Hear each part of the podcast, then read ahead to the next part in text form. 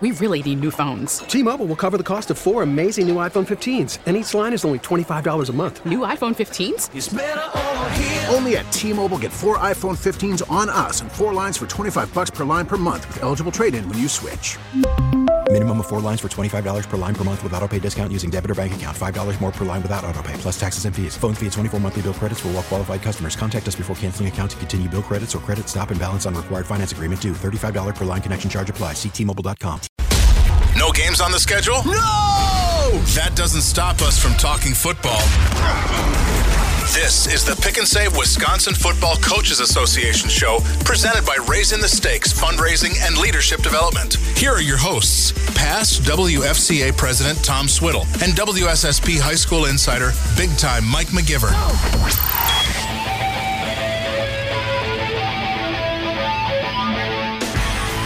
Oh, welcome into the Pick 'n Save Wisconsin Football Coaches Association show presented by Raising the Stakes Fundraising and Leadership Development.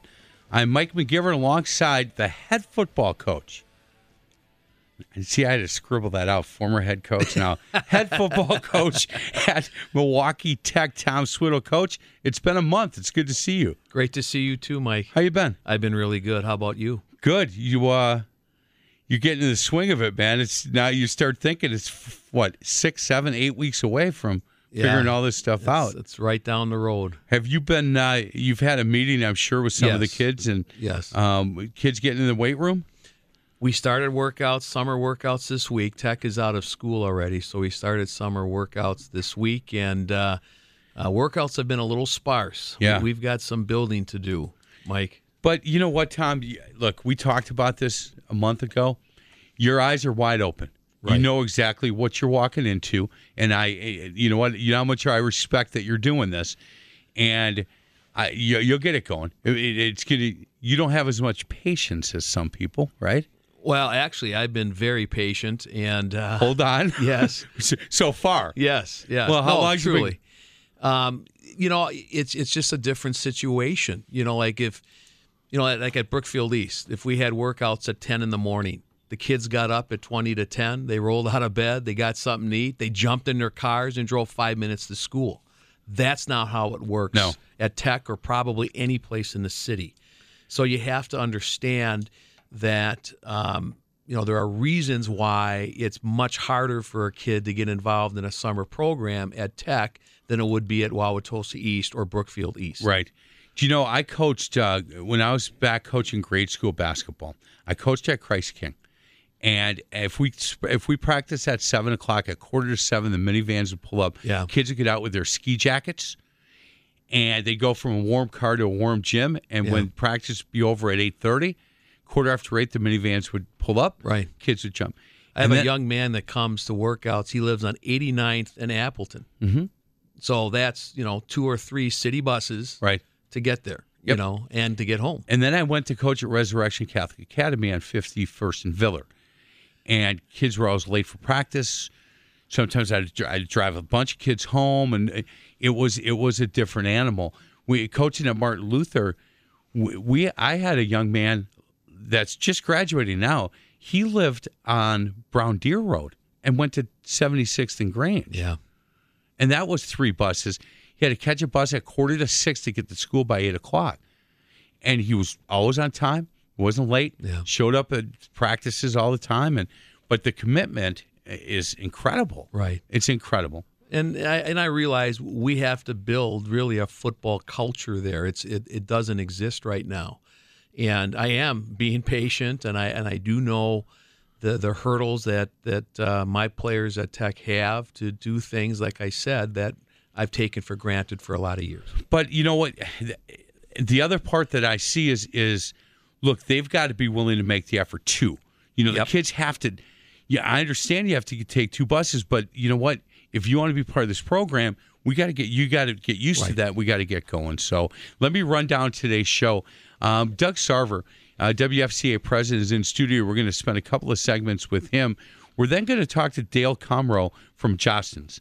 He uh, they've been a part of what you guys do for a long time. They've been a part of you know high school athletics in the state of Wisconsin for you know as long as I can remember. We'll talk to Dale about some of the things they're doing with some awards and being part of the WFCA. And then Matt Walker, the head football coach at UW River Falls, will join us at 11 o'clock. 11:30, Travis Wilson with Sports.net. We're gonna do, we're gonna find we're gonna finish up on the combine stuff. Yeah. Some kids that really made a name for themselves, and we'll talk to Travis about a number of things in the world of high school football. But before that, Doug Sarver, WFCA president. Man, you're getting to be a regular here, brother. How you been? I'm good. Yourself? Man, you're like my co-host. You're my co-co-host. How's that? Go, go, go, go. There you go. No, only Coco. Um, it's good to see you. We were going to talk uh, with Doug about football only conferences, but before we do that, uh, Doug, the WFCA, a lot of stuff going on. This is, believe it or not, this is a busy time for you guys. Yeah, this summer we we have the All Star Game coming up Yep. soon, and Tom will have a couple shows on that. That's July 21st in uh, Oshkosh. But the, you had the, the combine already, and you had certainly the coaches clinic, which is the big thing. Um, and that thing is is done. So it, it's not like once the high school football season's over, you guys then get on the hammock for a while. Right. Uh, we've got something going pretty much all year long. Uh, that's good. With um, hey, with the uh, the, the All Star game coming up, where does that sit right now? Yeah, teams have been selected, correct? And they when do they start getting together as a team? And and coaches have been selected, staffs are set. Staffs are set, and the coaches have been meeting all along. They're in their fundraising portion of the process right now, Okay. just finishing that up for children's hospitals. Right. And then uh, in July, they'll report to their uh, the University of Oshkosh or the University of Whitewater, depending on what site they're at. and I think it's July 14th. the the fundraising part of this is so important because that look it's it's a football game at the end of the day but it, it is a fundraiser and it's an important fundraiser for children's hospital. And everybody that is listening knows somebody has a kid that was went through children's hospital for something has an, a niece a neighbor and they understand the importance of children's hospital is to us in this community. And for this football program and this football game to, to raise as much money as they do for children's hospital is incredible Well, and it really culminates, Mike, at the actual uh, week of practice at their camp when uh, the Children's Hospital uh, children and parents come to the camp and, and tell the players and coaches their story. And it, it's an amazing night.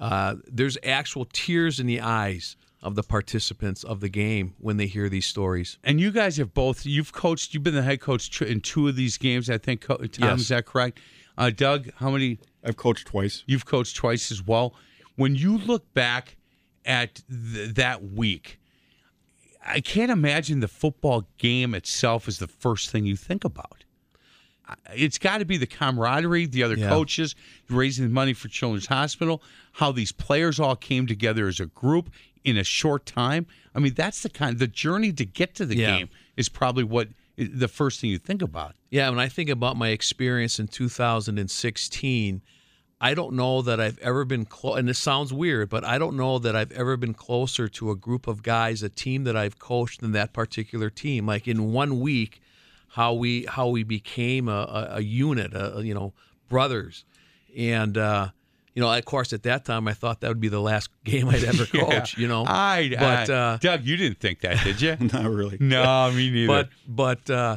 you know, I just I I- when I think about like you said, Mike, when I think about that experience, I think about the team. I don't even think about the game, Right. Even though we won, and, and it was a great you know way to end sort of my career at that time, but.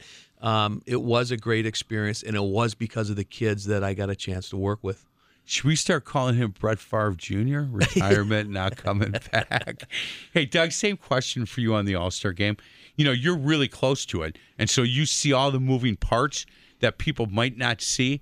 You know, they show up in Oshkosh and show and watch and, and come to the game, but you're you're really involved in all the moving parts behind it. When you coached in it, the game is just not the first thing you think about. No, you know it's it's the camaraderie, like you said, with coaching staffs, with getting to know these kids. and the Same thing for them. We like to tell those kids this is going to be the best experience of their life up to this point, and for most of them, it is. Just about all of them will say that this is the best experience of their life up to this point. And it's not an easy week. No, It's uh, it's hot. Yeah. the rooms are hot. Yeah. We had that You- talk last year. People were bringing you know some window air conditioners just to get a little bit of relief.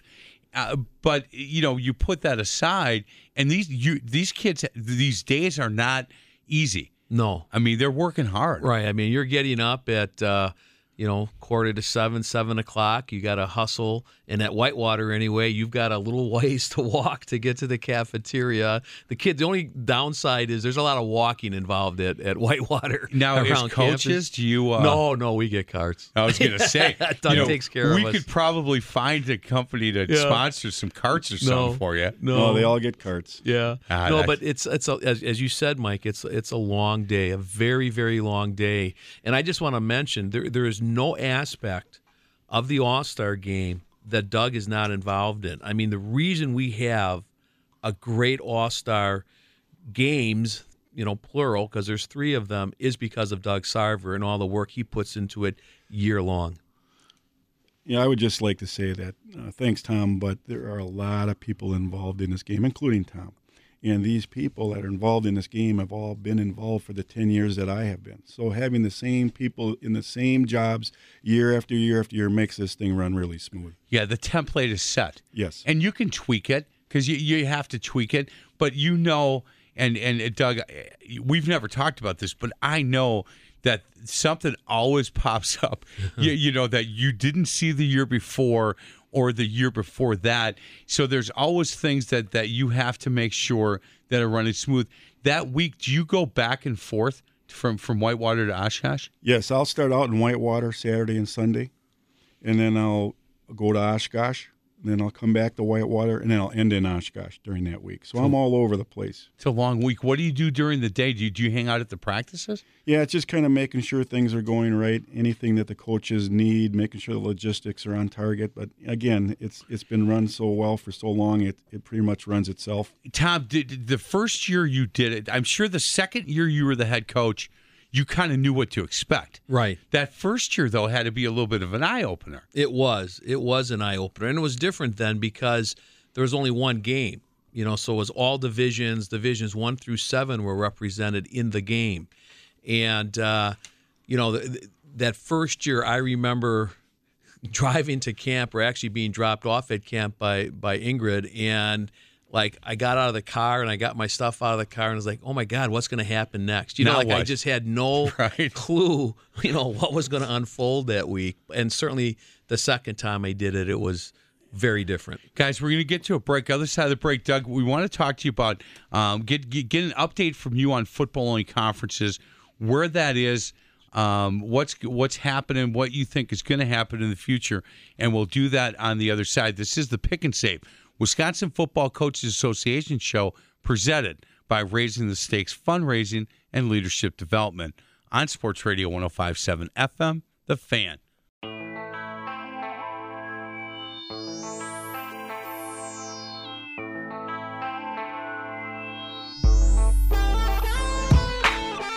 Welcome back to the Pick 'n Save Wisconsin Football Coaches Association show. As always, presented by our friends at Raising the Stakes Fundraising, Leadership Development, Mike McGivern alongside Tom Swiddle and Doug Sarver. Hey, Doug, before we get into football only conferences, um, there is a, a, a video at wifca.org. wifca.org. If people have interest to know what that week is like, there's a video um, on that website about last year's All Star game. Yes, there's a video of the coaches and the players interacting with the Children's Hospital patients, and then also being interviewed for what they thought was their week and the, the exciting parts of their week. So it's a great video, maybe about 15 minutes long. So if you get the chance, go to wifca.org and just click on that video, and it'll be very interesting. And look, if you're thinking, if you're feeling led to maybe to, to donate some money to Children's Hospital through this, and you're on the fence, go watch that. You, Exactly. you know what? Watch the video and get your wallet out, because then you're going. You're definitely going to want to be involved in this thing. wifca.org. wi Wisconsin wisconsinfca.org to watch that video. Make sure you've got six seven minutes, maybe some tissue and your wallet. That's what I would recommend. Hey, we wanted to talk a little bit about football only conferences with you, Doug, and give us an update. What's going on with that? Well, the latest is uh, we met with the WIAA, and our partnership with them has been, been going along very well on this. This is something that we want to get uniformity across the state, in uh, the number of teams in a conference, and it's something that's been long overdue. So we've been putting a lot of time and effort into trying to trying to get there, and it's a long process. And we think we're there. We've got uh, a, a model set and ready to go. We met with the WIAA. They made their suggestions. We so we tweaked them out a little bit. We approved their suggestions. They were very good suggestions, and uh, we appreciated their help on that. So then our next step now is to uh, contact a lot, as many of the schools that are changing conferences as we can, so they know this doesn't just get a surprise all of Right. a sudden. Jumped on Smart. Some of them are uh, not real thrilled, and some and but most of them have been very supportive. I would say it's running about eighty percent supportive.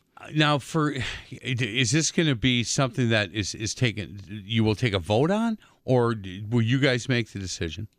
At our All Star weekend, our board of directors and district reps meet. The plan will be presented to them. From there, it'll be put out probably on our website the following week. Then in August, it goes to the Board of Control of the WIAA. We will make that presentation there. Hey, can, can I can I stop you a second? Is is this the typical way that you guys work together, the WIAA? Because it seems like if you've had the conversation, they've made they they've made some suggestions, you've tweaked it. You would think that, that at that point in August, it should be a fairly easy putt, correct? Yeah, this this is unprecedented. That's what I thought. Yeah. This is unprecedented. Uh, this is the opportunity to do what we're doing with the WIAA is something that we need to take advantage of in a positive way in, in our partnership with them. And it has been great working with them. Uh, they have been very supportive. We have been very supportive of them, knowing that once this model is done, and if it gets through the Board of Control, it has to go through the Board of Control and get approved. Right. Then it goes to the fall regional meetings, the WIAA fall regional meetings, where all the athletic directors and principals will be able to comment on it. They'll have 30 or 40 days to appeal if they're not thrilled. And then it will go at by the time our advisory meeting comes, the WFCA advisory meeting in December comes along, it should all be in place. what a lesson a lot of different areas in our country can learn from from this mm-hmm. don't you think so instead of so working together has been effective Very effective. right Now we still, Still- you know, we understand that there's going to be some schools that aren't going to be thrilled. Change is hard for some people, and but we're asking our membership to support this plan and use the procedures in place if they're not thrilled with it, which is a two review, two year review that they can ask for relief or request relief. And this really helps the WIAA also. I Oh, mean, there's on, tons, on Tom. their part, there's you know one of the the hardest things, at least being a part of the WIAA football advisory through the years. One of the things that that I've observed is certainly um, schools wanting out of conferences for you know basically for football reasons. Right. You know this takes a lot off of them too. You know, Well, so d- years ago deb hauser was on this show and she said look here here's what people don't understand when one domino falls then all of a sudden there's going to be 50 that fall yeah, because one one school's asking for relief and if i give them then all of a sudden there's there's five other schools i have to adjust to to get to, for that Right, school right. this way i think is there are going to be a couple of people that are not happy but Sure. For- but the, you know, the point is, there's motivation on the part of the WIAA for this to work 100%. too, because this takes a lot off of their plate. right Yeah, what our objective was, let's make this clear, was to our objective was uniformity of the number of schools in conferences across the state in football only conferences. That was our objective, not to give relief. Now, where we could give relief by trying to pursue our objective, we did. And so some teams, a lot of these teams that are changing, there's 73 teams out of 392, 18% that are changing conferences at this time. There will be 38 eight team conferences, 10 seven team conferences, which will sister up on the bye dates. And then there's right now two nine team conferences who will also sister up okay on the bye dates. Are the nine team conferences in this area or out throughout the state? They will be in this Okay. similar in the southeastern part of the state. Do you, when you look at this um, and you put teams in conferences, it's not about being more competitive. So it's not it's it's not looked at where you you know you have one or two teams in a conference that always dominate that have have said in the past, and I'll just use Homestead who put their hand up and said, if you want to move us rather than you know having some other schools that are asking for relief, if you need to do that, we're willing to to do that. Do you look at that part? We have, in, in some situations uh, where we could, without, you know, by using the objective that we had of uniformity, if we could provide better situations for schools, we did. And in, in a case like Homestead, you know, if you take a Homestead out of their conference, sure, probably the teams in their conference are a lot happier. Right. But now you're moving them into another conference where the teams aren't going to be happy. Not so happy so, over there. Yeah, you Oh, got to watch. hard. We try to keep as many conferences together as possible. When when will it be um, public knowledge as to w- w- what conference would be what? I would think right now that the timeline is the week after the All Star game weekend. But you have it you have it down on paper and what you're thinking. Yes, the, the, the model is pretty much done. There's still some tweaking because we are calling and, and contacting a lot of the schools that uh, are changing conferences and where they may bring up an issue that we need to listen to. Right.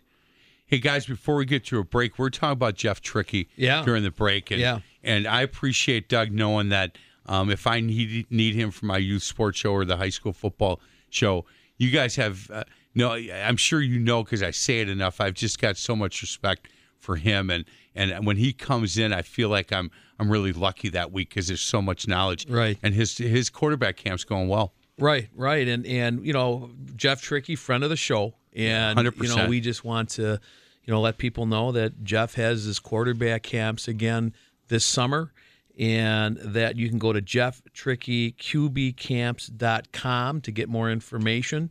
But Jeff has been working with quarterbacks for a long, long time, and uh, you know if you want to get some great uh, training as a quarterback, certainly that is one of the places you can go. Yeah, I'm glad to know that he's back in that game because uh, um, I'm glad to know he's back in it his way. his way. That's a really good point. And Yes, I, I, his I- way. Yeah, I was not finding the words for that because I wasn't sure exactly what to say with it. But you're right that he's doing it his way, and it's the correct way. If I you ask me, I yeah, agree. I'm a, I'm a huge fan of his. Hey, Doug, thank you so much for everything you do for this show and for some of the things that I do on 105.7, at whether it's you know youth football or anything I need with St. Francis, I call you, and you're very gracious with your time and your knowledge. So thank you. Um, I'm sure we'll talk to you be- before, but keep up the good work with everything with WFCA and this All Star game coming up. Thanks. It's always my pleasure to be in here, Mike. And again, we, we appreciate everything that you do to get the word out for, for Wisconsin high school football. You bet. Again, that that video, wifca.org. Go to that uh, that website and watch that six or seven minute video on the All Star game and and and just the process of some of the stuff that they do. wifca.org. Hey, if you're traveling about today, the Metro Market in P- in it's uh, in Waukesha. It's a Pewaukee address. Silvernail, the new Metro Market from 11 to 1. Got our Johnsonville Brat Stop raising money for a friend of ours, Matt Harris, head football coach at Waukesha North. He will not be there.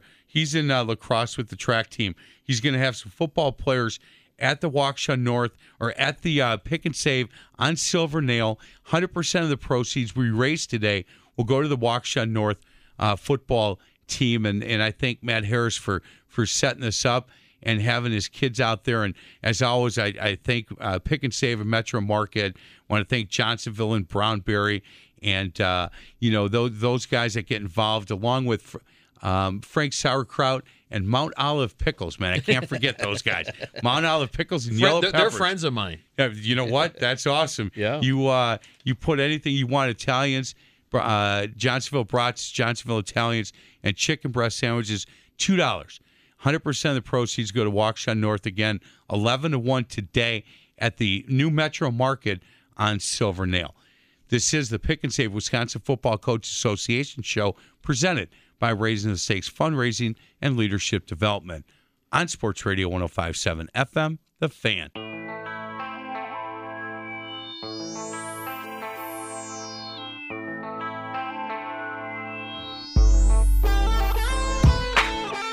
Oh, welcome back to the Pick 'n Save Wisconsin Football Coaches Association show, presented by Raising the Stakes Fundraising and Leadership Development. I'm Mike McGivern alongside my co-host. He's the head football coach at Milwaukee Tech, Tom Swiddle. Hey, Tom, you know uh, Jostens been around a long time. They have. They've been around a long time, and they've they've always been kind of a mainstay when it comes to awards in high school sports. Right. Like I don't I that that's the company that you know everybody even back when I was around used.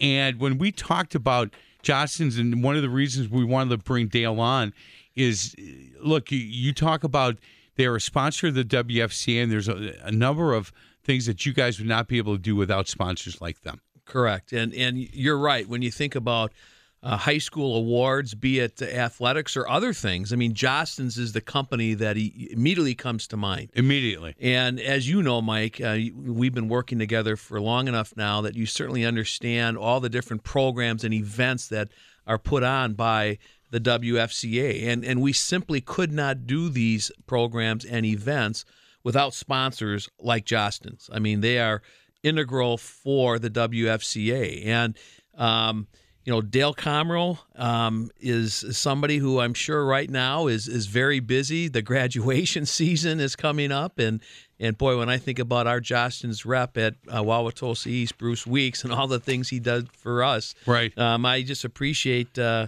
um, you know, having some t- Dale having some time to to come on the show. Do you know their their um, their mission statement, and when you go on their website, capture, celebrate, and inspire capture, celebrate, inspire, and their values as a team member of Jostens. They're accountable for care, which is customer uh, centered, act with integrity and responsibility, respect and recognize and embrace change. And uh, we certainly thank uh, uh, Dale for a few minutes of his time. Dale, how you doing today? Hey, doing pretty well, thanks, guys. How you doing? Doing, doing well. well. Hey, the capture, celebrate, and inspire. Um, that's the uh, Jostens. That's jo- Jostens' mission, correct? That is correct. And when when you guys uh, look, a guy my age, when I think about who we went to for grad, graduation rings and stuff like that, you know, we didn't get a lot of we didn't get a lot of awards over at Messmer back in the day, so I didn't know well, my. Mike, Johnson, you got to earn them yeah, first. For, yeah, okay? Well, you know what? It was uh, those Marquette High boys that. Yeah, shut up, Swiddle. Um, but certainly on some of the stuff. So you guys been around a long time. It, it has been, uh, and we have been around for quite some time. Uh, you know, I myself with Jostens, uh, the July uh, next month will be year number 36 that I've been with them. So it's been uh, it's been a lot of adventure and it's been a lot of experiences. It's been a lot of celebrations and probably more important, just a whole lot of relationships with just, some great, great people. Um, you know, for us, especially with what we all do, there are five of us uh, in the state of Wisconsin, uh, Jostens reps that cover the state, and I'm glad you mentioned graduation too, because if I do get a quick buzz here, I've got 12 big graduations going on this weekend, like a lot of us. Man, so if I do, if I do have to cut off for a second, and I'll be right back. I thought Bruce Weeks was a part of our staff at Wauwatosa Eastdale. He was there so much at this time of year.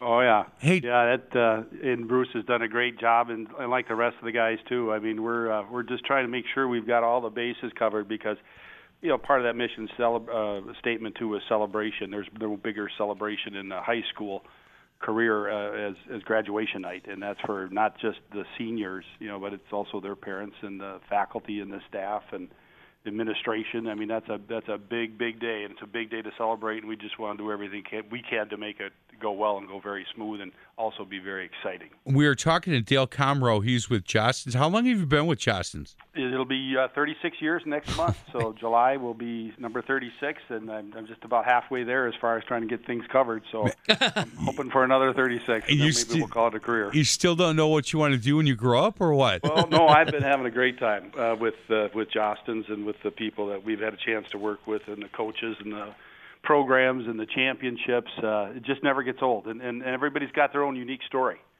uh, which is is pretty cool when you sit down with these uh, teams that have won championships and and you get a chance to get the input from the players and the coaches, and you find out what's important to them, what you know, leading up to their championship, uh, some of the things that they came across and. Uh, you know the adversaries that or that they they, uh, they faced and what was really important throughout the year, and, and you try to take some of those stories and take some of that input in helping designing their championship ring to make it really unique and something very special that's not like any other championship ring before theirs. Hey Dale, when when two teams that are both Jostens schools are in the finals, you can't root for anybody, right? Well, that's a good point. that's a really good point. But uh, you know, we've got uh, because there's five of us that cover the state, so oftentimes, you know, there'll be a little good uh, goodwill between us too when uh, we know that my school is facing one of my buddies' schools, like Bruce Weeks, you know, for that state championship. Uh, of course, we're both uh, we're rooting for the for both of them actually. So. Yeah, it's uh, it's it's just fun to be a part of it when we are able to be a part of it. Hey Dale, who are the other guys that handle the state for you? Well, there's uh, obviously myself over here in this part of the world. Uh, Ted Annis is up in the north. Uh, Danny McCormick is over closer by uh, uh, Bruce Weeks. There's uh, Chad Kilton, who's also kind of between uh, Madison and uh, that Milwaukee area. Uh, and then uh, we've also got uh, young man who just came on the team here, uh, first full year up in the Wausau area, Bill Ferrario uh, who uh, was an ex Badger, uh, played for the Badgers, and then also played for the Packers. So he he uh, did a little training with us, and he just joined us this year full time. So he's just done a great great job up in that part of the world. Hey Dale, if if I, w- when I was at Dominican, we won a couple state championships, and I misplaced one of the rings. A couple. yeah, well, when I was there, yeah, we we did back to back, and and um, how how how does somebody go about replacing one? Well, and good question. Uh, now with the technology that's been available about the last I'm just going to I'm estimating but about the last 20 some 22 years 23 years we've been able to uh, keep records and so we still have the dies and we can recall stuff with this imaging program so if there's a ring that was lost from any championship over the last 20 plus years maybe 25 even we still got the ability to recreate that ring Is- and that's that's been really cool to do that and provide that to people Is is is Dan McCormick down in the Waterford area? Yeah, I believe he does have that Waterford area. Yes, that would be Dan McCormick. Okay, I you know when his son was playing football at Waterford, Yes. um, we we had uh, we had touched base and, and I had asked him and he said, yeah, I'll you know let me look into that. And then I I don't know if he lost my number or I lost his, but we we stopped and now that I have you on, I thought I'd ask that question again. Um, I'll have to, to reach out to McCormick again and see if uh, if he can, you know, make that ring again, and I'll pay him what I need to pay him. But it'd be nice to get that one back. And and by the way, Johnny McCormick played for me in the All Star game. In He was a receiver, right? And D back. Okay. And a heck of an athlete. Oh man, yes, he was a good yes. athlete. Fortunately, Yeah. he inherited his mother's athletic ability. So that was And, and her good a win for both. and Yeah. her good looks. And he and Yeah, I have to tell you. Johnny has one of the best sense of humors uh, I've ever been around. And her sense of humor, man. You got everything from Mrs. There- Mrs. McCormick. Yeah, boy, I thought there's a win-win and a win right there. Yeah, that's- And- hey, and I think what- Dan Da- ended up the winner. Dale, what area did you cover? Well, I'm uh, basically I kind of cover what they call the river territories. So I've got uh, the Mississippi River to my west, and then the Wisconsin River borders me on the east, and then uh, follow that Wisconsin River all the way down to where it uh, basically catches up. It used to catch up down by Prairie du Chien, but now I go a little further to the south. We've had a couple guys who have retired over the last few years. It wasn't really that many years ago. There were ten of us in the state of Wisconsin, and we're now down to that five. So we all cover a little bit more territory, but it's workable with technology and communication. Now it's a whole lot easier program. But you know, for us, it's always been very, very important that we're there and able to work with our people and be at the schools, and and uh, and then that's how this business works. You get to know people and try to make sure that you can take care of whatever their needs are, and you got to be there face to face. And uh, I think we all do a pretty darn good job of that. Well, you do, Dale, absolutely, and I know that uh, Jostens certainly meets the needs of the the WFCA.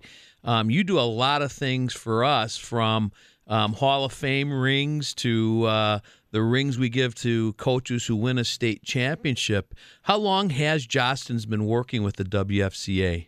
Well, that relationship too. Uh, I was not directly involved with that. Uh, probably the last. Oh, let's see. I started in 1982. That's when I started, uh, and the guy that handled that for us was based out of the uh, Madison area. Was Bill Rudy. So Yes. uh, we know, we've been there all during his tenure. So I'm I'm going to guess to say that we've been there for 30 plus years, and I have taken over that part of it here the last four or five years and so uh, it's been a it's been a long time, and it's uh, been just a great relationship, and it's just one that uh, we're really happy to be re-involved uh, once again and to be a little bit more active. I just got to go down to that coaches clinic, and I was just absolutely astounded at the size and the quality and the production of that coaches clinic uh, down in Madison. I mean, that thing was amazing. I Yeah. thought I'd go down there and I'd see about maybe 300 coaches and different people, and you know, times that by 10. Uh, It was a it was over 3,000 people at that. Yeah, it's the largest football only clinic in the United States. Oh, really? Yes. Wow. Yes. Yeah, well, that's probably why I was walking around with my mouth open. And had to close it a few times, and yeah, that was just very impressive. And what a great, great program. But uh, I, I also wanted to. Somebody had mentioned too. I'm not sure if it was you, Mike, or Tom, but uh, mentioned that Jostens had been around for quite some time. Uh, and it, the story of how we got our beginning was kind of interesting too, because a lot of our our beginnings and our affiliations and our, our communications have been with the military. It was actually in 1897, and it was that senior class at West Point, and they traditionally would receive a graduation or a lapel pin uh, for their graduation ceremony. And that class of 1897 wanted to do something different. So what they did is they contacted a jeweler in upstate New York, a master craftsman jeweler by the name of Otto Josten. And they said, "Hey, can you take the pin and can you uh, use that for a top of a ring? We want to be the first class to create a graduation ring." Oh my. So that's where we got the start. And then Otto Josten at that time was still in upstate New York, and I I might have some of the parts of the story not exactly correct, but it's pretty close. And that he was uh, just getting ready to move back to the Owatonna, Minnesota area because he was recently married or about to be married, and that's where his wife was from. So then Otto Josten ended up moving over to Owatonna, Minnesota, and then with our affiliation with West Point, uh, we started making the graduation rings, and from there it moved into different branches of graduation recognition. So that's how it all began. You know, 1897, 122 years ago. Boy, And, that's uh, that's awesome. Yeah. and and still going strong. Again, they're when when you think about Johnson, their mission statement: capture, celebrate, inspire. Hey, Dale, can we uh, we keep you over for one more segment? Oh, absolutely. Good. He's Dale Comroy. He's with Jostens. And again, talk to Tom uh, Swiddle. WFCA, they, they get to do a lot of stuff because of sponsors like Jostens, and we certainly thank them for the work and the, how much they give back to the community. We'll continue our conversation with Dale on the other side of the break. This is the Pick 'n Save Wisconsin Football Coaches Association show presented by Raising the Stakes Fundraising and Leadership Development on Sports Radio 1057 FM, The Fan.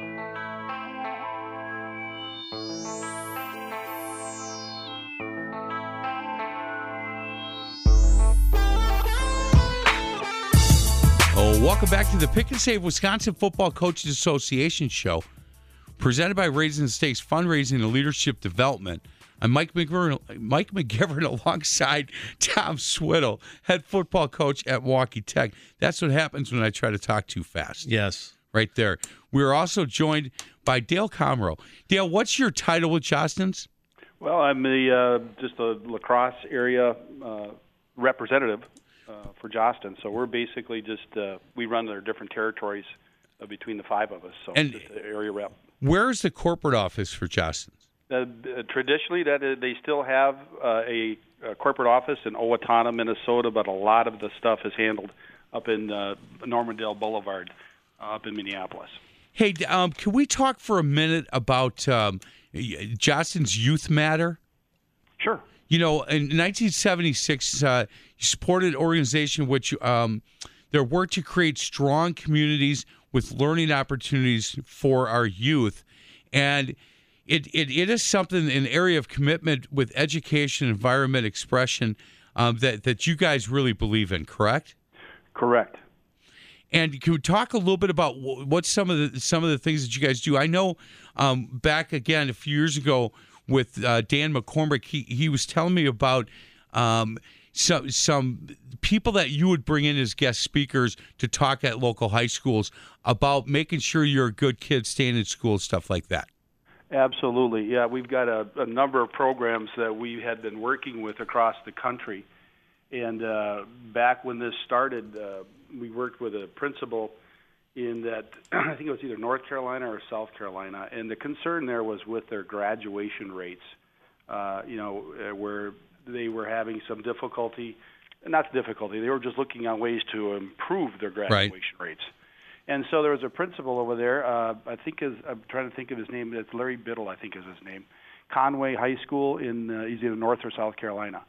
But uh, he had some pretty innovative ideas, and he started uh, running those programs and trying some of these different ideas in his high school. It started working, improving graduation rates. Our rep in that area uh, caught wind of it and said, "Hey, this this is something that would be good and, and for Jostens to get involved with. It. Anytime we can help improve schools, improve graduation rates, it's good for everybody. It's again a win and a win and a win." And so we took that program and we started working with it to try to uh, improve ways that students would uh, commit to staying and graduating with their class. And we, we came out with a program that's actually called uh, C2G Commitment to Graduate. So we took that program, and then Jostens invested a, a great deal of time and effort and finance into it so that we could bring it out to the entire country. And so, in doing so, we did that and it was at uh, as we developed the program, we put it under the umbrella called Jostens Renaissance because it has grown into a lot of other different programs based on the time and a lot of the concerns with schools. As you know, school health is a conster- uh, concern, school safety is a concern, and just mental health and improvement for students, faculty, and, and everybody involved. So we've got a program with Mike Smith now too. Uh, it's called the Harbor and we make that available to all of our schools for free. It's a it's a weekly communication. This Mike Smith has done a tremendous job. We've had him here in the state of Wisconsin. He just has the ability to work and connect with students, and it's not just a one-time speaker thing. It's an ongoing thing that we use all throughout the school year. And schools can access this information, and he has a presentation that streams into the schools, and they'll use it. It's for improving, you know, the health and the the attitude, and getting all the students involved and it's a it's such a great concern for students. Uh, and so that program, I guess I'm just know, getting a little long here with this, and I apologize. But uh, we, if you just go under Jostens and look at uh, Renaissance, yep. you'll see just a great many programs that are available that we we make available to our schools and it uh, it's just it's been a, a tremendous thing to be a part of. Like Dan McCormick was really involved with it early. We've all gotten very involved with it, and we bring these speakers to schools. And generally, you know, we're the ones that arrange it, set it up, help with it financially, and help uh, or raise funds to make all this stuff work. And uh, just been a real, real plus. It's one of the neat things about you know, and a lot of people would sometimes think, well, that's the Jostens guy. He comes to school, he does something with caps and gowns or rings, and and, and it, it's just so much more than that. It, uh, yeah, if you get so a chance, rewarding. hey Dale, if you get a chance to hear Mike Smith uh, speak, and you don't oh, feel absolutely. if you don't feel like running through the wall after you hear that guy. Yeah. Then, then there's something the matter with your ears.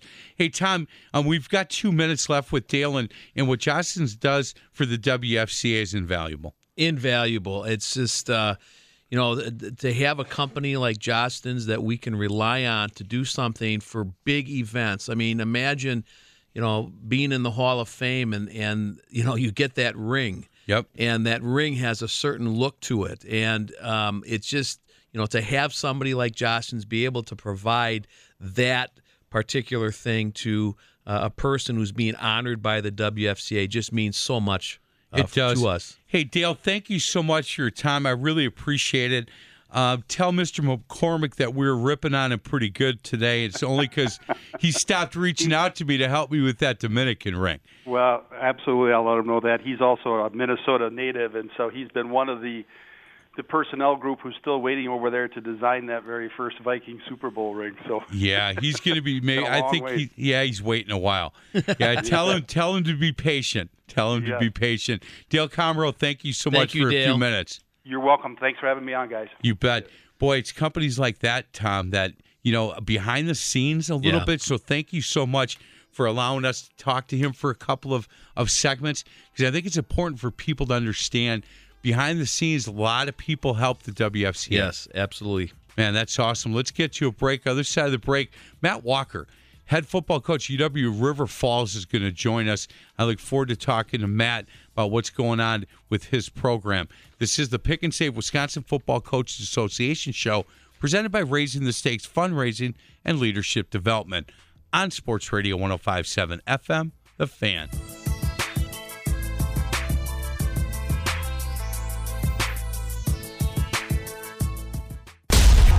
Games on the schedule? No! That doesn't stop us from talking football. This is the Pick 'n Save Wisconsin Football Coaches Association show presented by Raising the Stakes Fundraising and Leadership Development. Here are your hosts, past WFCA President Tom Swiddle and WSSP High School Insider, big time Mike McGivern.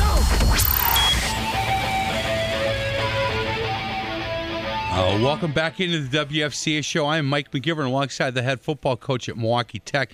I need to get that promo maybe updated, huh, Coach? Yeah. Yeah, I should probably do that. I'll get that in before uh, before our next show. Okay. I'll make sure that uh, we want to promote what you're doing over there. We want to promote, uh, you know, the the purple, right? You're going to look good in purple, by the way. Uh, I maybe think so. not. You think so? Yeah, I think I no, will. I don't. I don't know. I don't think so. I'm, I'm just kidding. You will. Hey, our next guest, and and uh, I believe I've had him on my high school football show, but it's been a couple of years uh, during the football season. He is uh, starting his eighth season at uh, UW River Falls. He's the head football coach there. Matt Walker, coach, how are you today? Doing well. Appreciate being with you guys. Yeah, you bet. We appreciate you uh, you coming on and talking some River Falls football. What what uh, this time of year? You know, I think people that that just kind of watch football on Saturdays think that you guys just take all this time off and you know start getting at it come uh, mid August, but that's not the case, correct? Boy, it's really not, and it feels like it changes more every year. I feel like we get busier every year during this time, but You're probably recruiting re- sophomores right now, right? Oh god! you know what?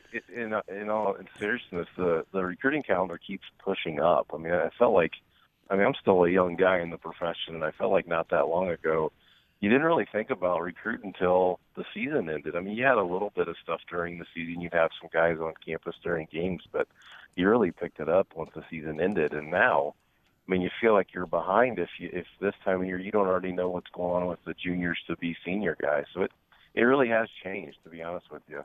You know, it's interesting, Coach. I do a show called Faith in the Zone, and and I asked a guy. He was a Division One head coach. I think he was at Eastern Michigan University, and I said he had been doing it for a little while. He was 44 years old, but he was a head football coach at the age of 28.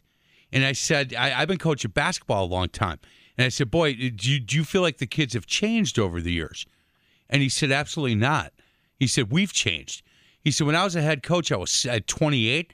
I was single and I was one of the cool guys. I'm now 44, got three kids, and all I want to do is get out of practice and go home. They're not changing. Well- I'm changing. Well, what's it's funny. I, I was a head football coach at 28 as well at DePauw University, and and now I'm just over 40 and have three kids. That's like that's my story right there as well. And I think there's some truth to it. I, I just my my goodness, you know, there's a there's I'd probably be in the minority, but you know, the Division One and scholarship people have calendars with the, the recruiting and have dead periods, and you know, we don't in Division Three. And I think that there's probably some guys that would argue not to, but I may be one where I'd argue for it. I mean, there's times where we need to be told to you know, just stop for a while and, and take a break and take a deep breath and let the kids relax. And with the social media and, and moving the recruiting calendar up, it, it just never stops. And I feel like, you know, there's maybe other people like me that would say maybe a good thing that we would be forced to take a break. I don't know. Coach, I think there's a lot of high school coaches that feel the same way. I mean, you know, certainly there's a handful of guys that uh, would love to have unlimited contact. You know, that they could be with their their players every every day with organized activities, and uh, you know, there's some that wish we didn't have any contact. Right. You know, just because you're you're taking so many things away from the players with those expectations and and you know coaches. You know, you have to do it because your conference rivals doing it. You know, and and yeah, it, it has become quite out of control in some ways. I agree with you. I think the copycat part is exhausting and trying to stay up with people. And I mean, it's like, okay, you feel like if you don't have the best social media account, you're behind. It, Yeah. it is exhausting. And I think there's some truth to that too. I mean, during the season with, with have, even in season, having some break away from your guys, I think it's a good thing. We, you know, you, there's always the debate in college football. You have to take one day off within the seven days. And it's always, do you take Sunday or do you take Monday? Everybody handles it differently. And I, I've always liked Sunday because part of it is I, I think the guys they want to get away from us. They're tired of hearing us yell Yeah. bitch and scream at them, and, and us too. It's kind of good to have a break. I I like the day off in between uh, the Saturday game just to kind of get a break from each other. Um, and, and I think with the recruiting piece we talk about, I, I think the high school coaches may enjoy some dead period from us. We, we have to be bugging them. I, I cannot believe in our sport we're still allowed to go and get kids out of school and talk to them in the schools, but we do, and it's important to do it. Yeah. Um, it's really part of our culture. You know, I was a head, I was I was fortunate enough to be a head baseball coach in college as well, and I had very little contact with the high school coach. He did very little in the school, and it just wasn't the expectation. But in, in football, it's still how you recruit. You got to get in face to face with kids. These kids are they're out of class all the time, and again, I don't I want to be careful. I'm, I'm not promoting not to let me into your school, but right. I can't believe we can still get in there and do that. But it, and hell, now we're doing it in the spring as well. I mean, guys are in and out of high schools all the time. It never stops. Well, coach, we're trying to make that a little bit easier for you and for others with our WFCA player profiles. As I get a cheap plug in, there you go. You know Good that uh, all man. those combine That's well participants who are, you know, got everything online for college coaches to see. And you know, we're talking about keeping up with the Joneses in many respects here. And boy, when you're when you coach football on the WIAC, there's a lot of you know programs, very, very, very good programs that you're trying to keep up with and be competitive with. You know, it's incredible, and and, and I'm one that can, because of my career path and my my timeline, I, I can speak intelligently on it because I've been in different leagues, different levels, and there's nothing like it. And again, I think people, even the people that think they understand how good the league is, they don't even get how good the league is. And um, you know, one of the things that attracted me to the job it was the league. It was one of the things that I I wanted to be a part of. I, I was at a crossroads in my career with, you know, do I go the baseball route? Do I? I was I was in a Division One assistant job at Butler. I was like, do I want to go be Nick Saban and be the best Division One? And it kind of was a decision with my family. And I, I, you know, I wanted back in Division Three. I wanted to try to be in the league. I think I wanted to be at the top of the profession, and I think to do that, you have to be in this league. And so that along with you know just this great community and the school and wanting to be here that was a big factor in, in wanting to come here but you know the situation that I took over and having to rebuild a program it's already hard enough to rebuild a football program I think Right. everybody understands that at any level I mean high school college the pros you you just you, it's hard to get over the hump there's a a thousand more variables that have to align for you than any other sport to make it happen and and then you throw on the fact that you got to do it against the best teams in the country every Saturday. It's it's been a frustrating path and a frustrating road, but but a rewarding one. And my goodness, are we close? Now we got the new building, and and uh, you know I want to say it's it's one of the most exciting times we've ever had in the history of our program. Coach, I, I can tell you this by uh, experience. When when you do get to that mountaintop, and and and and and now you can sit down and say, look, okay, we've changed the culture, and and we've now become a program that can consistently be in the top half of this conference. It, it with all the, the the hard work and sweat equity that you have to put in to get it there. Once you get it there, it it, it just tastes so much sweeter. It just does because Oh. you you know where all the bodies are buried. No, and you can already feel that. I mean, I think that we put. Well, I'm so proud of of uh, the kind of kids, not and not just players, but the coaches and players, and everyone that's been a part of the program. It's taken a whole bunch of commitment and dedication because it it has been some dark times. I mean, to go 0 and 10 the first one and, and kind of start over and and build this thing, and then a year ago to finish fourth in the league, and going into this, this was really a disappointing one. As, as hard as the early ones were, when we know we kind of knew we weren't going to win, which is a really hard situation to be in when you just know you it's going to be really tough. But even even this year though, this was even the toughest one because we everything had aligned. We thought we had the best team we've ever had. In fact, I think we still did. It just didn't happen for us. You know, nobody wants to hear the your sad injury stories, so I won't give them to you. But um, when it just didn't happen this year, in the year where we really thought it was ready to happen, Yeah. this was as hard of a one as we've ever had. But um, boy, we got a better team even on paper coming back. We're as excited as we've ever been. Recruiting continues to just be be crazy for us. So um, just tons of excitement right now. Coach, you're going to be one of my confidants as I embark on a new coaching uh, situation at uh, at Bradley Tech, and I know exactly what you're saying when you know you look at a program and you're like, man, we got so far to go, and and uh, but you know, I looked at your schedule last year, and boy, you had five tough losses by average of one touchdown, seven points. I mean, just to put in perspective, you lost to Oshkosh by three. You lost to Platteville by 10. You lost to Whitewater by 13. It's not like you're getting beat by, you know, four or five touchdowns. You are right there in the game. Just when he almost no. forgot about some of those, you had to bring those back up, didn't you? ripping off this. Yeah, we have a rule in the house. I don't want to talk about those, but no, you're right. I mean, even in the in a tough win loss year, um, boy, you could walk away from some of those still giving you a little pep, saying, you know what, we we are still one of the best teams in the country. I mean, one of the best teams in the country. We I thought Oshkosh was the most talented team in the nation last year. I really think they were, and um, you know, we went in there in week eight and started a, a quarterback in the first start of his career. You know, it was one of the issues. We had some injury at quarterback, and and everybody knows that, that that's hard, and so that was one of our issues. But so we take the sophomore, who I knew was going to be a star in the league um, I just didn't think he was maybe quite ready yet. But we said, you know what, let's let her rip. And he goes in and he lights them up at their and this was at their place, and and we led the whole game in, in a heck of a game. Um, so it, you know, and then he goes to Stevens Point in week nine, and Point's a hard place to play at their place, and he lights them up and is the player of the week in the league. And so even in this tough year, we walk away there at the end saying, okay, we got this kid back, Ben Beckman, a kid out of Blaine High School in Minnesota. We said we can build this thing around. We still can beat anybody in this country. If you can, if you got a chance to beat Oshkosh, Whitewater, Platteville, you can beat anybody in this country. And hey, coach, do, do you find do you find that when you're trying to change the culture, uh, that th- those games they they just uh, when there's three minutes to go and you got a chance to beat somebody, are, are, the kids looking at the scoreboard a little bit too? Do you know the question? It's it's hard. It's it's it's hard to get over that hump sometimes when when a program isn't used to winning big games like that.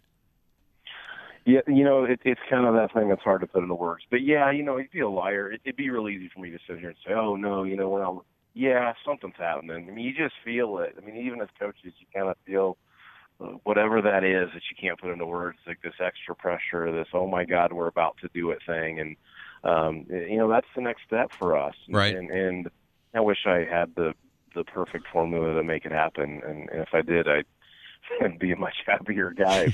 But so yeah, something happened, you know, and, and that's our next step. And you know, you talk to a lot of people in the industry about it, and I think they all agree. It's hard to put into words, but it's it's clearly our next step. We're going to get to a break. Um, if we can hold you over for one more segment, Coach, I'd I'd like to talk to you about what it takes for our high school kids that are listening right now. What it takes to play at that next level. Um, I'd like to ask you that question, not only on the field but in the classroom. We were talking to Matt Walker. He is the head football coach at UW River Falls, and we'll continue with him on the other side of the break.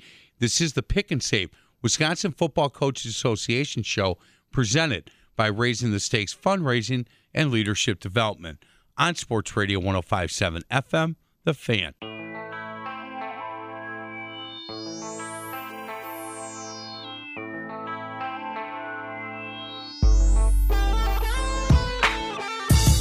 Welcome back to the Pick 'n Save Wisconsin Football Coaches Association show. I love that. I love bringing up that Dave Amoroso story. Yes. Don't I, lose, I know you don't do. lose to the Lutherans. we are joined by Matt Walker, head football coach at UW River Falls. Hey, um, coach, a couple of questions for you. Uh, looking at your roster, I, I, know you would prefer to have more kids from Southeast Wisconsin because I know that um, there's a lot of good football players in this area. Is it tough for you guys to to recruit in this area because of the distance? Yeah, I think so. I mean, again, I could I'd, I'd be a liar if I didn't think that was part of it. I mean, you're driving by most of the other UW schools to get to us, but you know, we've had some individuals out of there that have been very, you know, impactful players for us. We, you know, we always do our due diligence and try to recruit there some, but you know, again, as you know, the recruiting is so competitive, and we have to be efficient. You know, our our uh, return on investment with our time is is important, and, right. and so um, you know, we we uh, I'm not afraid to to you know tell everyone we want to win our backyard. We want to win the, the Western Wisconsin kids. We want to win the kids in the Twin City area. Uh, but you know we we also you know some of our majors we have some unique majors. Our business program is is is our largest major now in our top program. We obviously have our agriculture niche, our education niche. So I mean we're we're able to hit some kids uh, from greater distances. Yeah, I'd love to go in there and do better, but man, we're just we're hitting our head against the wall, competing against so many other people for those kids. So we'll keep up the fight. But yeah, to answer your question, it is tougher for us. There's no doubt about it. Coach, one of the most frustrating things I, I do during the high school football season, I do a uh, high school football coaches show every Saturday from 10 to 10 to noon. And one of the most frustrating things that I come across are kids from this area that are that are willing to go to a Division two school up in Minneapolis or Minnesota, and just to be able to say, "Yeah, I got a scholarship," but when you dig down and find out they got a two thousand dollars scholarship it doesn't make any sense to me. They could stay at home, drive the five hours, play at UW River Falls for a lot less, play in a much better conference, get a chance to to maybe compete to play, and and be able to stay home and, and get to a distance where their their family can can drive and see them play. And they're going to be at Oshkosh one week or there might be at Whitewater one week. So they're going to get a chance to play to see them play even more. But for the for some of these kids to make the decision to go to some of the schools up in Minnesota to be able to say that they've got a scholarship even though it's a you know you're going to pay more in gas than you're getting is a really frustrating part of of doing that show and hearing some of that. Do you feel that frustration? Coach it is one of the things that's begun to consume our lives. This this fight against this idea that it's a better idea to go take the five hundred dollar to two thousand dollar scholarship to, to say you're a scholarship kid is is is probably more consuming than anything else we fight in recruiting right now. And and you know, again, I, we're not Division two haters at all. I got a lot of friends in that area and profession, and I respect them. And sure, um, but but you're right. Too many of these, and and at the same time, one of the things we've understand uh, start to understand that is the most one of the most important things in our recruiting process is being very nice to those guys on the back end when they tell us that they're going to Division twos because. Um, I think it's really dangerous to to plan and set up your recruiting around transfers. But it's been really big for us and beneficial. We're getting a lot of these kids back that maybe it takes them a year to realize what you and I both understand and what you just said. Um, I think the other thing that's happened is, you know, the Division two world started to creep into Wisconsin and kind of our neck of the woods. But now, uh, whether a kid is a good player in Milwaukee or a good player in River Falls, they're going to get talked to by the, the, the Division Two is is expanded in, entirely through Wisconsin, as you know now. Yes. So, um, you know, the, the fight in the state for the top players is is become harder and harder. It's why you see, uh, you know, there's a lot of programs in our league that are that are trying to find pockets outside of Wisconsin. I don't think any of us want to. Um, but I think you know you're finding people in the Chicago area. You see us dabbling. You know, we decided to try to use. We said, hey, what's the one advantage we have over the league? It's the airport you know, in Minneapolis. We're 25 minute, 30 minute drive from the airport. So we're dabbling out west. You got people, everybody's kind of trying to find a new pocket because the Division two fight is now across the entire state for sure. You know, coach, in a very weird way, I, I've been coaching high school football for an awful long time.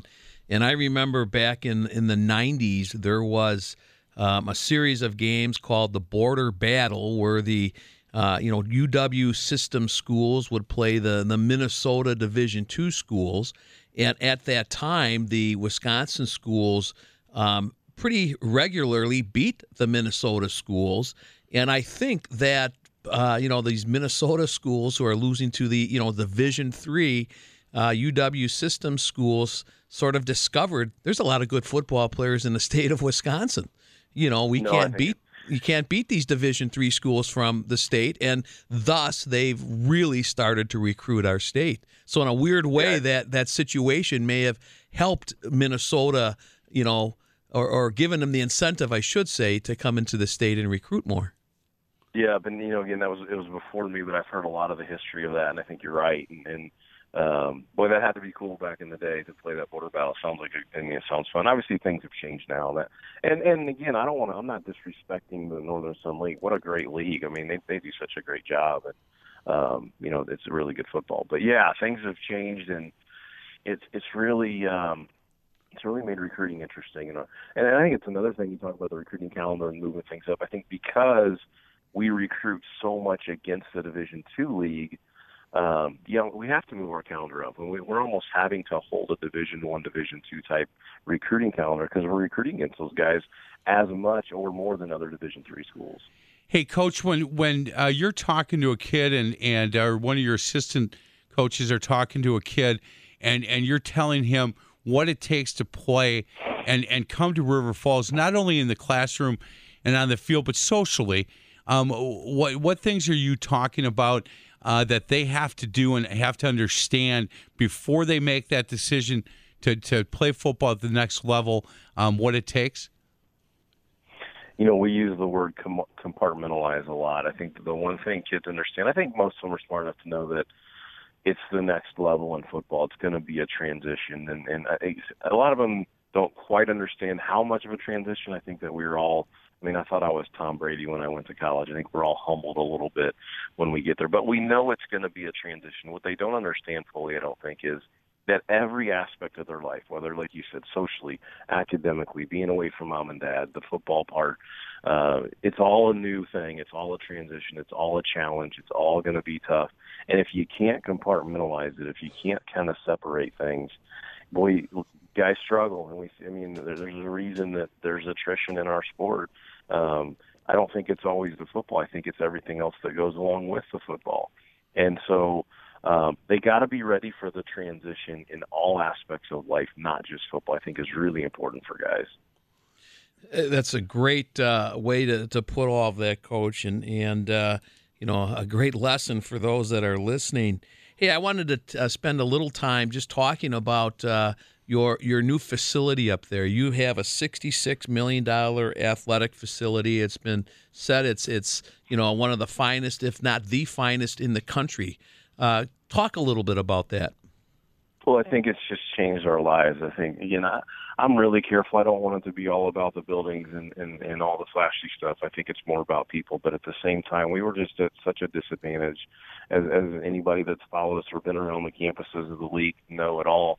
We really had probably the worst stuff going. And now to go from the bottom of the league with facilities to arguably, like you said, maybe the best facility in the entire country in Division Three, it's just changed our lives, and it's given us an opportunity again, I, I don't I don't love that I'm going to win a recruit only because of a building, but what I've told our guys is, hey, maybe this is an opportunity to get guys here that wouldn't have come and taken a look here, and now we can tell our story to guys yeah. that wouldn't even have looked before, and and it's given us a chance against some of these Division two schools. I mean, they're walking on those campuses and through their stuff, and then they come into our stuff and they're like, damn, this is better than any of the stuff in the Division two. So, man, it's again, and I tell everybody, there's going to be a nicer stadium here, there's going to be a nicer arena here, but nobody has the the building. I mean, it's put our entire athletic department under one roof in one location, everything brand new, all together. It is an absolutely incredible place. Well, and and you know, as much as we don't want to think it is, but facilities is a big deal. You know, I, my daughter was a Division One soccer player, and in her recruitment, visiting all kinds of schools, and uh, my son, who's uh, up at Michigan Tech and playing football, and he visited a lot of schools, and and uh, but and facilities does have something to do with it, no question. Hey, coach, no, it does. Yeah. Hey, ahead, last thing when you, when you talked about what it takes to play at the next level, and we went Division two, Division three. I want people to understand that my son played uh, Division three basketball at Maranatha Baptist Bible College, and when he was getting done. He played for four years. He sent out eight resumes when he had a month ago before he graduated. He got eight phone calls from from the companies that he sent. They all called and, and brought him in for an interview. And I took his resume and I brought it to somebody. I said, Why is he getting all this play on this thing? And the guy said right off the bat, he said he played um, played basketball for four years in college and he was a two year captain and a two year academic All American. He goes, I don't know if I'd hire the kid, but I'd want to bring him in. Anybody who stays and has that commitment, and he used that word too, can decompartmentalize, right? He gets everything. He knows exactly where he's got to be, when he's got to be there, and takes care of his business. Their future when they're done with college is really bright. No, and, and I'm a firm believer in it. And, and again, I don't want to become a cliche machine here and, and go off about this, but part of part of what we've have to be what we've had to become as football coaches now is defenders of our game. I mean, let's let's be honest, our our game's under attack, and I think that one of the things, without trying to become a cliche monster, is our kids are learning stuff that they're not getting in classrooms anywhere. They're learning stuff, and, and again, I'm not. You know, I was a two-sport athlete in college and coached both in college, so I'm not ripping other sports, but there's things in football that that guys just walk away from our game with with different things instilled with them than any other sport, and and there are clearly advantages to being a college athlete and what our kids learn and the and the life lessons and it is powerful, powerful stuff. And employers, smart employers, know it. And and um, you're right. There, there's powerful stuff going on in our in our sport. You bet. He is Matt Walker. He's the head football coach at UW River Falls. Coach, thanks a lot for a couple minutes of your time. I really appreciate it. Guys, it was great having having me on. I'd, I'd love to be on anytime I can. I appreciate it. You Thank got you very much, Coach. Thank you very much. We're going to get to a break. Other side of the break, Travis Wilson with Sports.net is going to join us. This is the Pick 'n Save Wisconsin Football Coaches Association show presented by Raising the Stakes Fundraising and Leadership Development on Sports Radio 1057 FM, The Fan.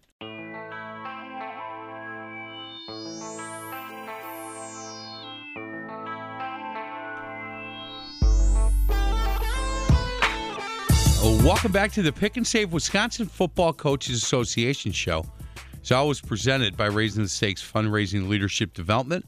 I'm Mike McGivern alongside head football coach at Milwaukee Tech, past president of WFCA, WFCA Hall of Fame member, former head coach at Brookfield. He's former head coach at Wauwatosa East. Man, don't forget Dominican. You I- always oh, and that's your me. school. I well, that's where I coached. Right, right. I- if you if you coached at Messmer, I'd be all over that. no, those thing. were rivals. I learned that early in my career You know, at I Dominican. Did, I went to Tech as a freshman. I don't know if you knew that. I, I did not know that. yeah, I didn't. Eh, eh, I didn't do well. John Lehman went to Tech as a freshman also. Did he really? Yeah, yeah, because they had ninth graders and he didn't want to go to Steuben and he knew he was going to Washington, but Sure. his freshman year was at Tech. Yeah, I got. I went to Messmer after that one year at Tech. I think I got beat up too much or something. I don't know because I had a big mouth back then. Thank goodness I've changed, right? Yes, yes. we'll ask our next guest if he thinks I've changed. Travis Wilson with Sports.net. Now I'm just a kind, gentle soul, don't you think, Travis? Absolutely. Thank you. I appreciate that. How's your family, by the way? They're good. Uh, our kids had their last day of school yesterday, so we're in the summer vacation, and uh, now it's time for a lot of fun. There you go. That's that's awesome. Hey, Travis, we wanted uh, to have to talk uh, some combine stuff, but before we do that, um, your feeling on this football only conference idea that that looks like it's starting to get, get a lot of traction. We talked to Doug Sarver early in the show. Uh, what's your feeling on that?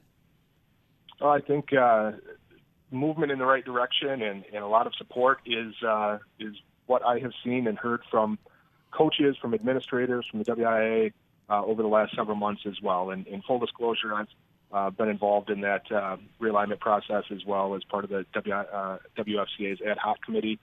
And uh, I can certainly tell you that uh, that Coach Sarver and everybody on the committee have put in a ton of work, a ton of time on it. Have worked very closely with Wade Labecki and, and the WIAA to make sure that uh, you know the, the little details are right and um, it's something that they are interested in pursuing. And so I, I really think everything is moving in the right direction for this to uh, to come into play. Um, now the you know the one caveat is that the actual full plan where schools are going to be placed has not been released yet, and so there's a lot of times in situations like this where coaches and athletic directors and, and people say, yeah, we think you know realignment uh, is a good idea, and we like all the parameters, and we like you know all the discussions and everything, and then you show them where their conference is, and then they uh, have a change of heart. I don't want to play that team. I I go from, you know, I, I get moved conferences. I don't like it. I have a team come into my conference. I don't like it. I'm no longer the big dog in my conference. I don't like it. And so you, you really have to kind of fight the battle of trying to get coaches to see the big picture um, and not be so myopic on how it impacts their school directly. Um, because I, I, I wholeheartedly feel that the football conference realignment plan that is being produced by the WFCA is a significant step in the right direction. I think it's good for football overall in the state of Wisconsin. Uh, certainly not every single school is going to love it, but you know what? There would never be a plan ever, no matter how well you do it, that would uh, be perfect for everybody. And so you just got to look at it from a large uh, scale perspective. I hope that's what most coaches do. I hope that's what the athletic directors do, the administrators, the WIAA, and ultimately the board of control that would vote to put this in. And Travis, it's I think it's worth noting that um, should a school be put in a conference, let's say that they don't want to be in, you know, every two years there is a review process. There's there is built into this plan a way for schools to to I don't know opt out. I don't know if that's the right word, but to to try to find a different conference. So I, I think that's good also that there is that built into the plan. Absolutely, and, and not only that, you know, there's the option for to request relief. Now, of course, just because the school requests relief doesn't mean it's going to be granted. Right. There's a um, process. Is, right. yeah. Not only is that uh, available, but it's every two years and it's statewide. And so hopefully that will mitigate a lot of the concerns that have, have come up over the years, um, you know, where schools are requesting relief over and over and over. And, you know, there's schools in southwest Wisconsin that have requested relief for 10 years or more. Um, you know, the, the cycle of two year realignment, I think, is is an outstanding way to go about it.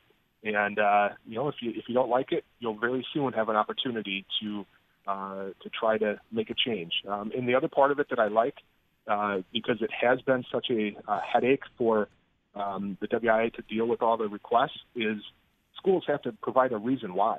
Give us a rationale why you think that you should change. And you know, you you talk to the WIAA and and it's kind of a harsh way to put it, but I think it's the right way to put it.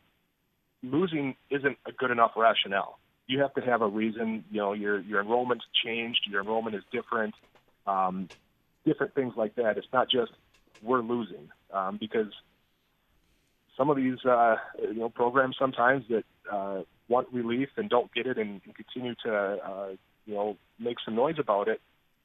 At the end of the day, you just got to get better, right? Right. And, and so the, the aspect of having uh, rationale behind what you want and also providing options of what you think are better.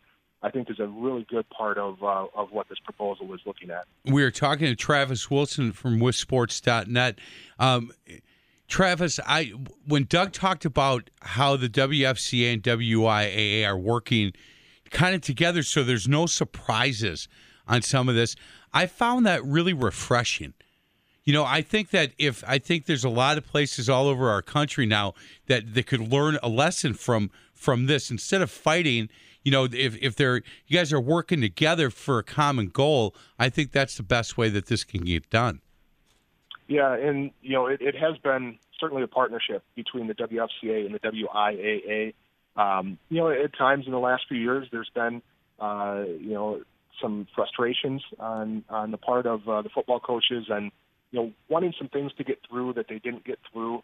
Uh, but this process has really, I think, re-engaged that relationship between the WFCA and the WIAA.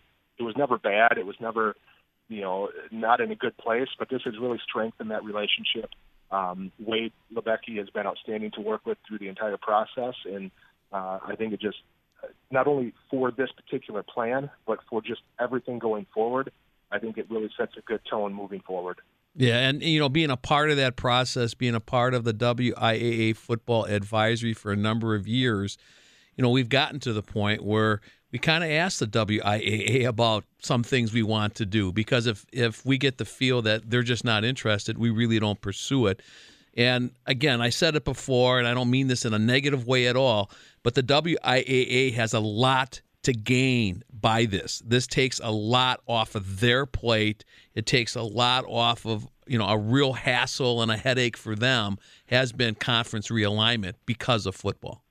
So there certainly is something on their part that they're gaining from hey, this can, as well. Can, can I ask a question? When when when you have schools like a Brookfield Central and Brookfield East, you, we're not going to mess around with that kind of rivalry game, right? I mean, they're close enough in the, no, to, to each in, other because you this, wouldn't want yeah. like a yeah you wouldn't want to take away that Brookfield Central Brookfield East type game. No, not at all. But you know, in the past there has been conference realignment where that has happened. When when say I don't know Cudahy and South Milwaukee were put into different conferences way back when. You know that certainly put that into to jeopardy. Right um, now, of course, they're back in the in the same conference and and they're playing each other again. But some of that conference realignment through the years has has eliminated rivalry games. Hey, let's get to a break if we can. The other side of the break, we're having we had Travis on to talk about combine, uh, the combine, and and uh, some players that really helped themselves. And I got off into a different direction, so I appreciate you guys uh, doing that. But we'll let's get you a break. Other side of the break, we'll wrap the show up and talk to Travis Wilson about the combine updates and, and who helped themselves by attending the combine, stuff like that. This is the Pick 'n Save Wisconsin Football Coaches Association show presented by Raising the Stakes Fundraising and Leadership Development on Sports Radio 1057 FM, The Fan.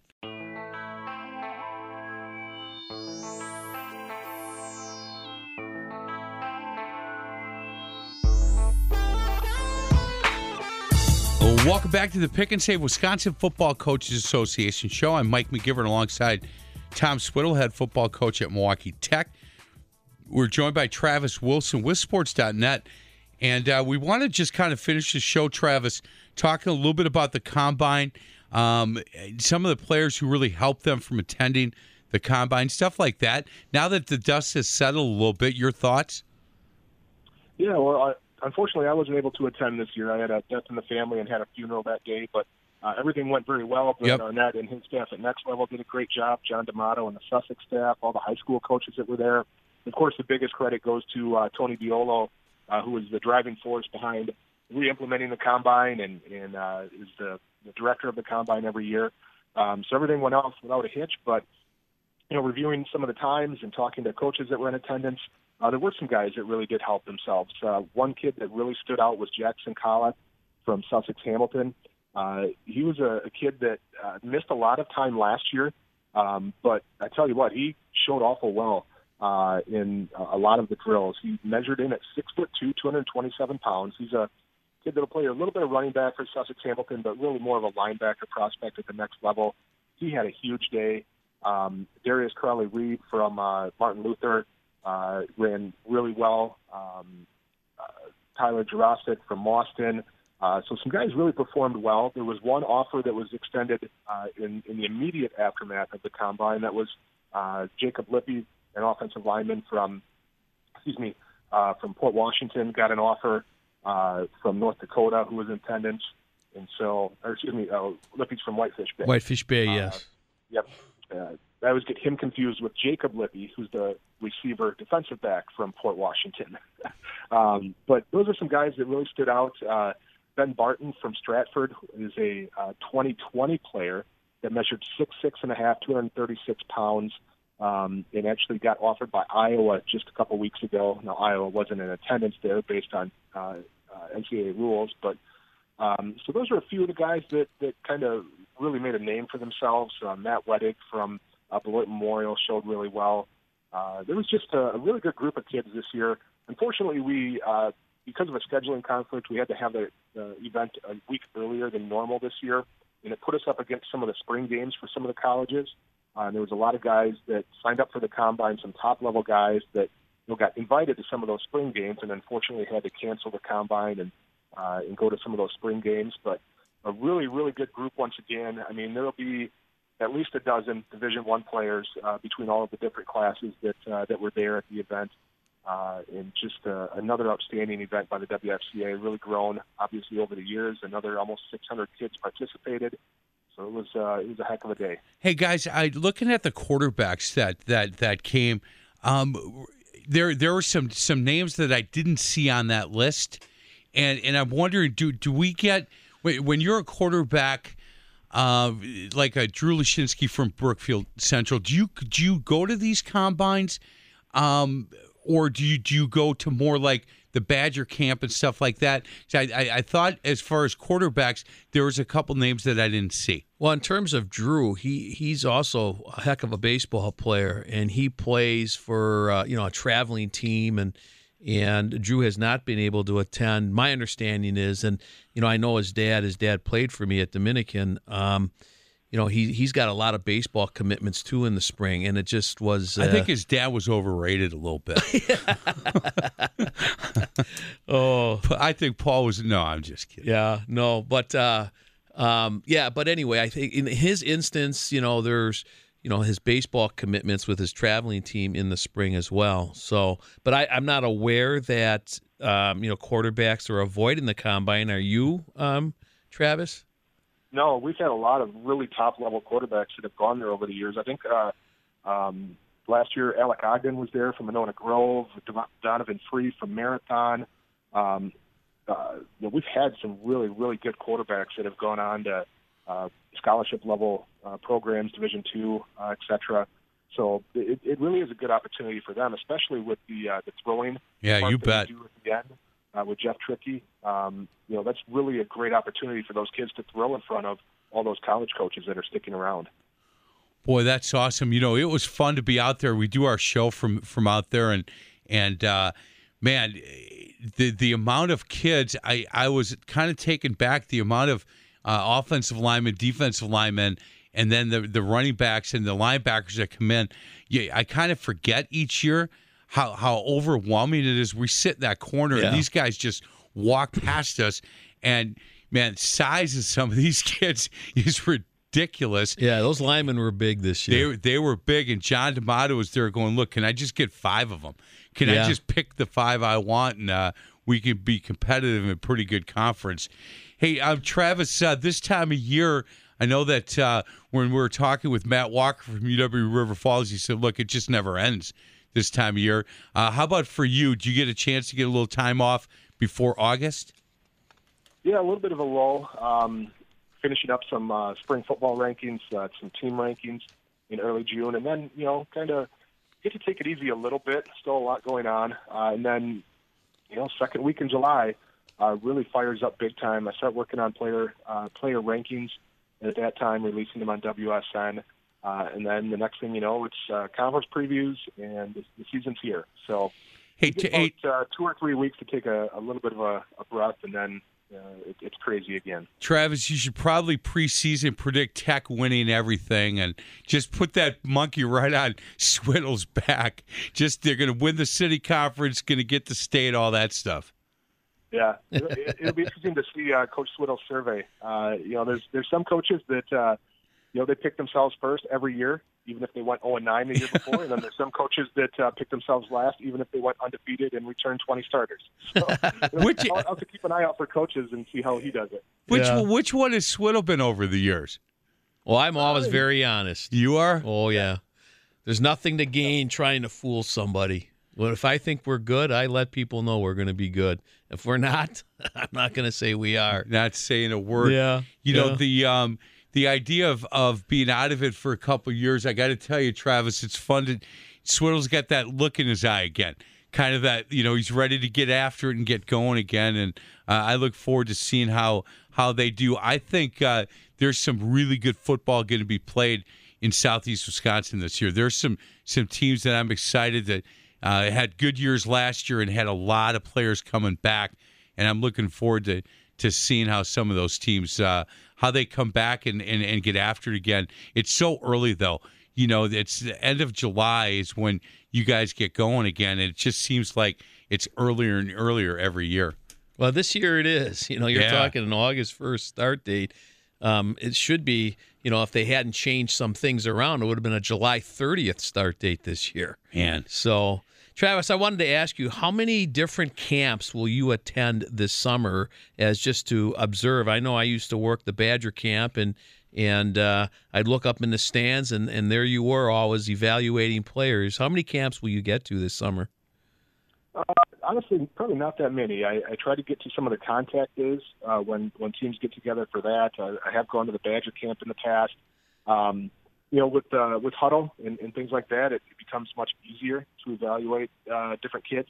Um, but I'm still out a ton. The, the combine usually, you know, contact days, preseason practices, scrimmages, take in you know 30 games a year, uh, and then review all the film. Um, you know, I put a, put a good amount of time into it because I try to take pride in, in what I'm doing, and you know, it's an inexact science, uh, ranking players and, and ranking teams. But uh, if I'm going to do it, I want to try to do it the best I can. Well, I we don't think anybody does it better. So, Travis, uh, thank you for your time. Uh, get a little time off because uh, end of July is coming really quick, man. It's coming quick. So, thank you so much for a couple minutes. You bet. Thanks, guys. Thanks, Travis. You got it. Uh, that's Travis Wilson with sports.net. You go to that website. It, it look, it's like a Bible for some of us. You know what Mark Miller does in basketball is what Travis does for you football guys, and it just it's second to none. Right. It, it really is. They do a good job. What? Uh, how often you guys lifting now at Tech? We go five days a week. Early? Uh, no, well, we go at from twelve thirty to two thirty. Okay. Three days lifting and and three days um, other kinds of things, skill Sure. developments and so on. Well, it's awesome.